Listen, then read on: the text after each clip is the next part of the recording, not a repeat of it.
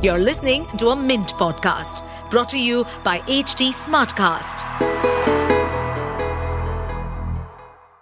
Hello, dear listeners. Today's Mint Primer is written by Shouvik Das. On the 17th of January, Samsung launched its new flagship smartphone under the Galaxy S24 moniker, claiming it was the world's first AI smartphone. Will such phones help revive a smartphone market that isn't growing? Welcome to the Mint Primer podcast, your go-to source for breaking down today's major news into bite-sized Q&A chunks. I'm your host, Rohan, and in this episode, let's buckle up and embark on this insightful journey through the world of news and information. Now, let's get to the nitty-gritty. Let's begin with today's news by understanding that is this the first time that a phone has AI? No. Chipmakers such as Qualcomm and MediaTek, as well as Apple, have for a few years now had separate processor modules that automate and optimize smartphones. The battery optimization feature in your phone is an AI algorithm that assesses your usage pattern and adjusts charging speed and timing to increase battery life. However, most AI features were not visible, which Samsung has now done with live phone call transcripts, object erases in photos, summary generator in voice recorder, etc. As smaller AI models become cheaper, such features will trickle down to mainstream smartphones. Do AI features come at an extra price? Most AI features are free, but you would need active data connections. Samsung says AI features will remain free until at least 2025. However, market watchers believe most brands will start charging a fee for access to AI features to offset running costs. AI features will also come in flagship devices to begin with, since chipmakers are introducing localized AI models and coprocessors in flagship chips. Brands will also incur higher costs for training and licensing AI models. Counter arguments suggest brands get access to user data through AI features, a long term gain. Is Samsung the only brand to offer AI features?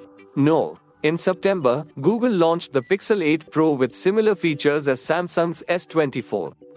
A number of third party mobile applications also offer generative AI features. However, Samsung and Google are the only two brands that offer AI features integrated into its user interface and default apps, and aren't dependent on third party applications. Can these features attract new users? In general, most AI features on smartphones can be accessed through third party apps, such as ChatGPT. Many features aren't the most refined yet. In the next two years, this will be crucial for brands. Addition of new features on smartphones has stagnated, and innovation in form, such as foldable and flexible displays, has not seen drastic market acceptance yet. As a result, more users are holding on to their phones for longer, something that brands are trying to address. AI can make a difference here. And the last question for today is Could AI impact smartphone sales? Smartphone sales have slumped for several years. In India, the market dropped 10% YOY in 2022, and 2023 estimates also show a slight dip. Shipments in India still remain at pre pandemic levels. However, the premium market is growing. Devices priced above 50,000 rupees grew at 75% YOY in H1 CY23. Firms are expected to introduce AI first smartphones in this segment. But the AI experience isn't uniform and ubiquitous yet. If this is solved, brands could see premium phone users upgrade more often. Well, folks, we hope you've enjoyed this eye opening episode. Do you have questions or ideas for future topics? Drop our way.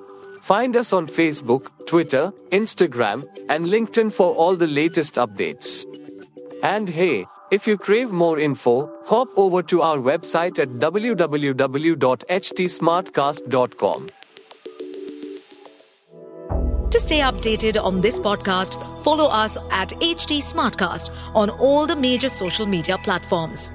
To listen to more such podcasts, log on to www.htsmartcast.com.